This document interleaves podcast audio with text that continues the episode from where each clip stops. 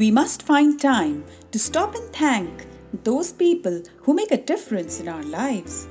With the beautiful words by John F. Kennedy, I welcome you all to the continued journey of this podcast on 3D printing. Let's kickstart 2021.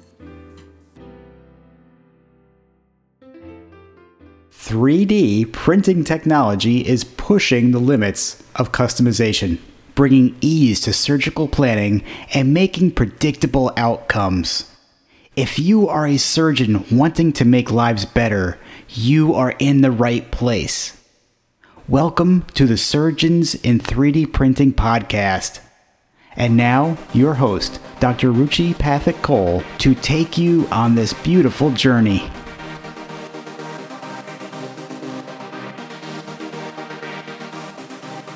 Welcome to the podcast Surgeons in 3D Printing. This is the opening episode of the year 2021 after completing the first season in 2020. Now, this is a very special episode for me because I have my esteemed guest who's been a blessing in my life. I take this opportunity to introduce my mentor, my guide, and a gem of a person, Dr. Sushma Sagar. She is an epitome of perseverance, patience, and compassion. Dr. Sushma Sagar is a trauma surgeon, professor, and head of the Division of Trauma Surgery and Critical Care at the Jayaprakash Narayan Apex Trauma Center, which is the Level 1 Trauma Center at the Premier Institute, All India Institute of Medical Sciences, New Delhi, India. So, without further ado, let's trigger an interesting conversation. Hello, ma'am. Thank you. Yeah, hello. It's nice to be with you again. Yes. So, ma'am, I wanted to ask you today because we are into a conversation regarding 3D printing. So, we've been definitely involved into research uh, associated with 3D printing, and you had a long experience with 3D printing. I'd like to ask your personal views about 3D printing applications that you perceive are applicable for the trauma center.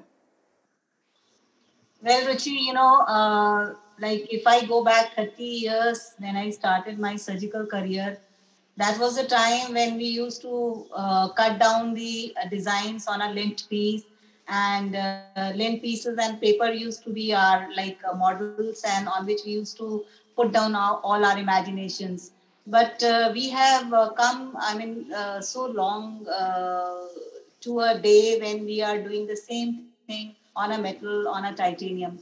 And 3d printing i would say definitely is a boon. And especially you know for trauma surgeons wherein time is of essence. And uh, many a times you know you want to uh, be so uh, uh, protective about your operating time and operating theater that you don't want to waste even a single minute.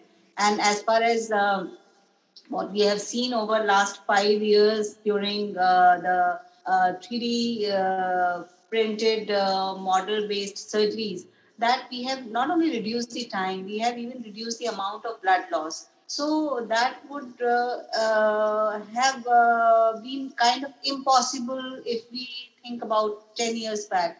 But today, definitely, the scenario is far promising and far better. Yes, ma'am. And I do feel that uh, it really helps, uh, especially in cases of chronic trauma. I mean, long standing trauma cases, definitely. So, could you please elaborate uh, a few experiences of yours with a variety of cases, a little bit about the cases that have been done there in the trauma center? A lot of uh, maxillofacial trauma comes here, and uh, over last uh, 15 years, what we have realized is that we have a footfall of almost 70,000 per annum in our emergency department wherein almost 1500 cases of uh, trauma surgeries are admitted and almost uh, 150 to 200 of them are uh, core maxillofacial trauma wherein we do various kind of uh, reconstructive procedures in the form of either uh, mandibular reconstructions or uh, fracture could be panfacial or isolated body mandible fractures. But what made our lives difficult was the secondary reconstruction you know, patient used to have a lot of comorbidities in the form of that they are coming with a panfacial fracture and they also have a head injury, also have a liver injury, pancreatic injuries. And at that point of time, you know, face takes a backseat. Apart from the hemorrhage control, rest of the reconstruction takes a, a backseat. But imagine the sight of a young boy or a young girl who's who are into the job, who have a, a job wherein they are interacting with the public on a day-to-day life. I mean, I can uh, very distinctly remember our patients like Ravit and Noor Jahan. You know, they were young, 25, 30 year old boys and girls, and they had a difficulty in facing the society once they came out of that trauma phase. And doing their reconstruction was a very challenging thing. And uh, imagination of uh, multiple surgeries with the plastic surgery team, putting in lots of flap, uh, made our life difficult. And then, um, then you brought in the idea of uh, doing this reconstruction with a 3D implant and uh, the research which went into it uh, along with the help from the IIT colleagues, uh, how to go about the planning part, the CAD-CAM models, the use of RCT images, the dimensions, how much is required, how to procure the material, all that, uh, you know, it looked a very difficult path. But ultimately, you know, when we operated upon these three, four cases like Noor Jahan, Ravit, and other patients, we realized that uh, the outcome has, uh, you know, uh, really given us uh, so much of satisfaction because we couldn't have never achieved the same results with a,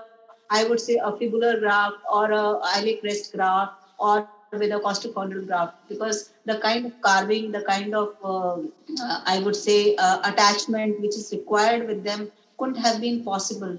And uh, secondly, you know, with a one one shot, I mean, in a single time, single attempt of a surgery, your implant was there and it is covered and the next day the patient is ready to receive his dental implant and it is amazing. Right. And then these all these kind of cases especially with the ones which were terminal wherein we were like they were tried with fibula and the fibula failed and then like they were left with no hope. So i think that was also one of the things that even at this situation even if you get something which is which which is everything i mean even that something is a lot for the patient. That's what i feel. Exactly. And you know you always you always struggle for operation uh, theaters in a in a trauma setup you know wherein every other time you have a non-responder you have a vascular case. So when it comes to doing a reconstruction for a secondary facial deformity everybody would say are uh, we don't have uh, a thought for you. And when you have a 3d model 3d printed model with you and it hardly takes 45 to 50 minutes uh, of operating time yeah that's that's like even less than the acute surgery cases which are like com- that complex especially so it's not like the whole day which takes up like in, even in acute cases it takes up the whole day otherwise. So yeah even that that is definitely the case. So ma'am uh, what do you think like uh, going forward what do you think how we can get this uh, you know established into the trauma center? What what should be the future that we should look at See, uh, like uh, we are having a lot of uh, research uh, material uh, now coming up. Uh, we are getting the gate labs in our institute. We are having a lot of materials related to microbiology and other pathology and other systems. So similarly, all people are now in the favor that we should have our own 3D printer based lab wherein not only for the facial reconstruction, I mean, there are hopes for uh, orthopedic surgeons you know they can they can have lot of defects uh, come in the trauma wherein they have to just uh, put in a chip of bone to uh, reconstruct that uh, long length of the bone for the hip for the knee joint or for the other defects. So uh, and then the neurosurgeons they after doing their cranioplasties you know they have the defect so they want to cover it with a with a bone chip or whatever. So the i would say the horizon is very big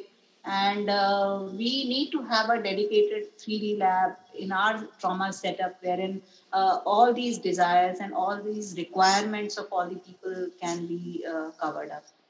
Um, right. Yeah. Ma'am, could you also give a little light on the number of the the kind of specialties that we have like all across trauma? Like in one roof, we are like so many different specialties, uh, which really helps. Yeah, since ours is a level one trauma center and it's one of the model centers of the country, uh, which was envisaged in the very beginning in 2016 and with the uh, first of its kind uh, like we are providing mch students in the trauma surgery and critical care.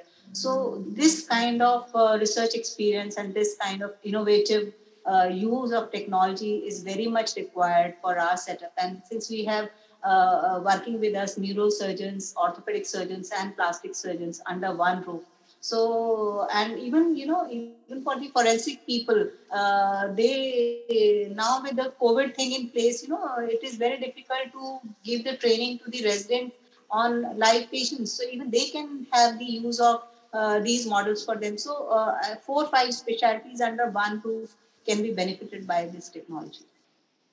Right.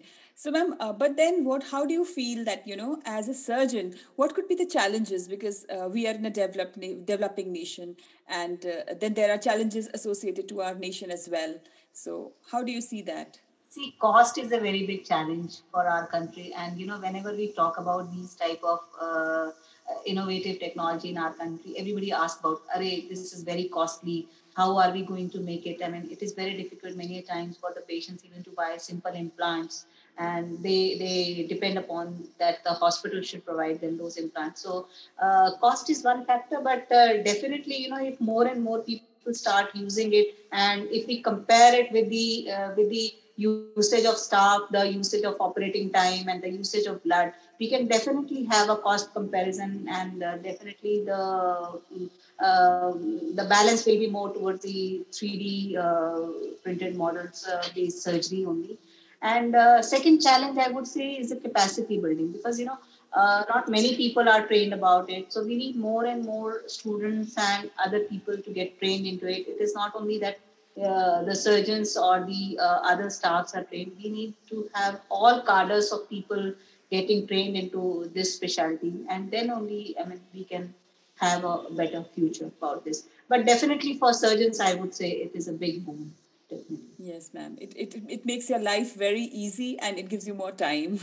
so I think both are needed. So, ma'am, how do you see the use of technology for the in the next five years? I mean, it is just a projection. In coming five years, uh, like uh, earlier, you know, when laparoscopy came in the picture, the it started with simulation only, and nowadays, you know, people they first go to the simulation lab, they learn laparoscopy there, and then they come out on the live patient so for our country, wherein we have a billion, millions of uh, population, so to train each and every person on the same thing would not be possible. So you need to have more and more of such type of uh, labs wherein students can come, they can get themselves trained, they can learn the nitty gritties of uh, doing the modeling themselves.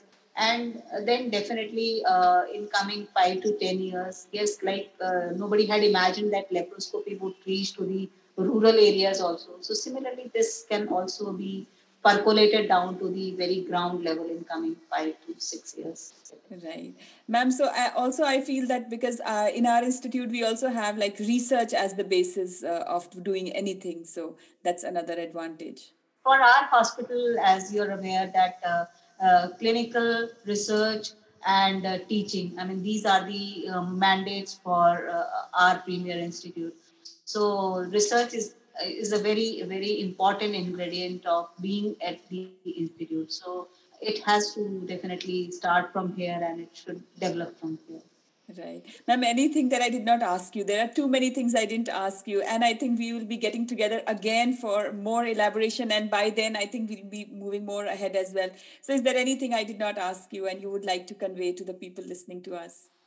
Uh, one thing I think you didn't ask me is that how I got attracted to this uh, 3D thing. And uh, for that, I would say that uh, you were one of the factor. I mean, uh, you, you, had that sparkling idea in your mind, and we started with the fat transfer and uh, mesenchymal thing, and then then we reached to this 3D model. And initially, you had thought that uh, we will work on the uh, mesenchymal impregnated uh, bone models on the facial reconstruction. And then this idea came. I think uh, we should not forget that. That is how it started and has now taken a shape of a young baby. I would say. Yes, ma'am. Thank you for that mention, ma'am. Thank you very much. And it was a pleasure talking to you, and it always is. And I think we'll, we'll get back again sometime later. My pleasure. My pleasure. Thank you. Thank you so much. Thank you very much, ma'am. So that was my truly great mentor, which people say are hard to find, difficult to part with, and impossible to forget. I hope you must have realized that 3D technology can benefit all specialties of medicine. Complexity is the enemy of execution, and so I created a framework of execution for you. This framework is a step by step process which takes you full circle and helps you visualize all the steps involved when you want to start a case with using 3D technology. This framework will help you know before you start the execution of 3D technology the steps involved. To download this framework, please go to the link in the podcast show notes, click and fill your details, and it will be on its way to your inbox. So let's start the implementation. Subscribe the podcast to hear more interesting conversation with experts across the globe. We would love to connect with you for any unanswered questions. Before I end, let me tell you that next week we have insights from the 3D printing lab of Amrita Institute of Medical Sciences, Kochi. So join us for the next episode to know more. Hope to connect with you in the next episode. Till then, stay safe and live with passion. Life is a work in progress. What matters at the end is the journey.